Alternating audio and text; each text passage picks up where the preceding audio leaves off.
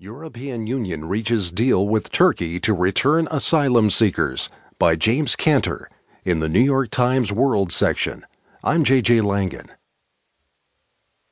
The European Union and Turkey reached a deal Friday to return new asylum seekers who arrive in Greece from Turkey as soon as Sunday, a long awaited and significant step in the bloc's effort to deal with the migrant crisis that has left tens of thousands of people in squalid conditions.